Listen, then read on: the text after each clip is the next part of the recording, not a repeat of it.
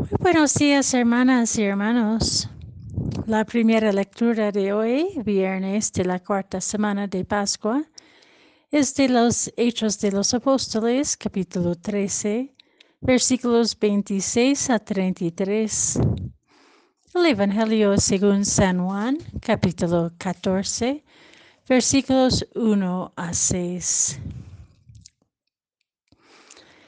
En aquel tiempo Jesús dijo a sus discípulos: No pierdan la paz.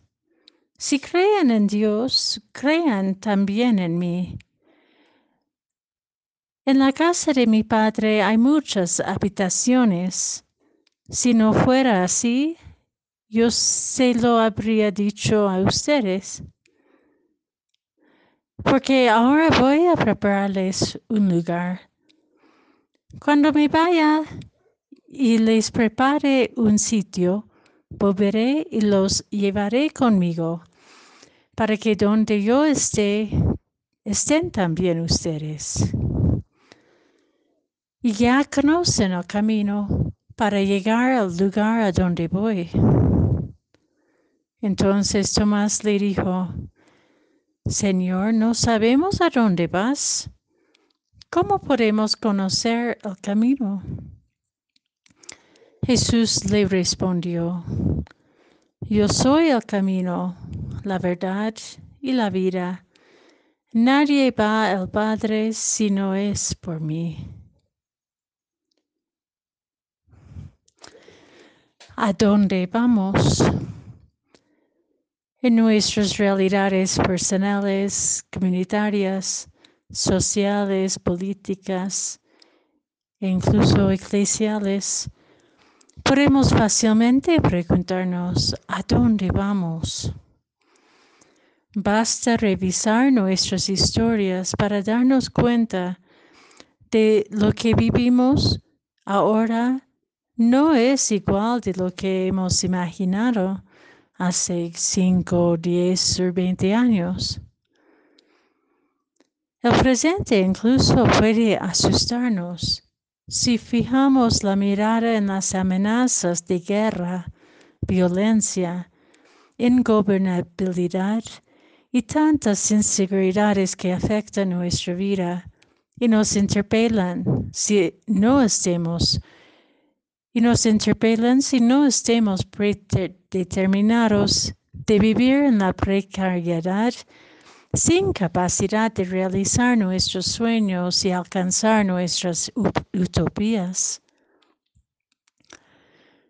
Pero también los cambios que hemos vivido pueden sorprendernos de la gracia de Dios en nuestro caminar.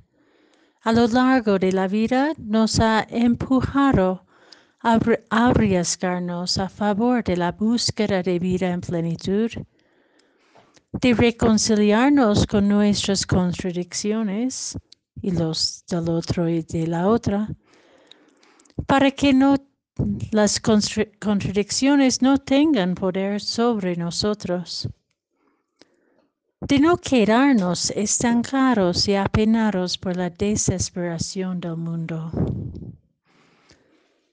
Resalto este aspecto porque el énfasis de Jesús no está en saber todo, ni en alguna magia que nos permite ver el futuro.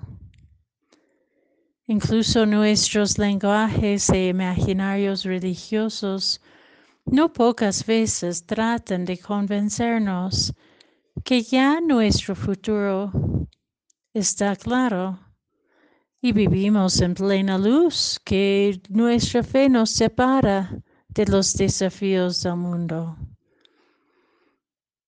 Pero seguir a Jesús es un caminar por lo desconocido, por la, lo necesariamente desafiante proceso de relacionarnos con el otro y la otra diferente.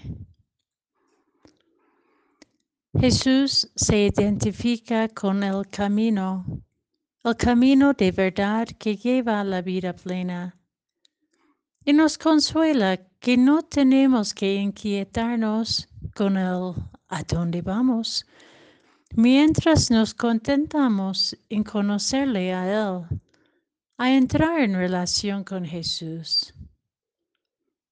Entrar en relación tanto con Jesús como con el otro y la otra es abrirnos al misterio de su vida que nos revela a nosotros mismos nuestro propio misterio.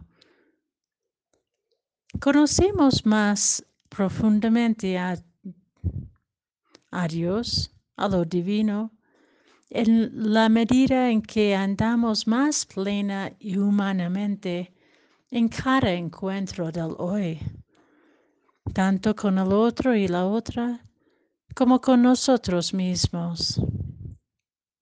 Allí conoceremos más a Jesús, porque al prestarnos el oído a su palabra, necesariamente nos guía con su espíritu a vivir con más coherencia ante las contradicciones, con más claridad ante las ambigüedades, con más verdad ante los engaños mentirosos, con más paz ante las violencias.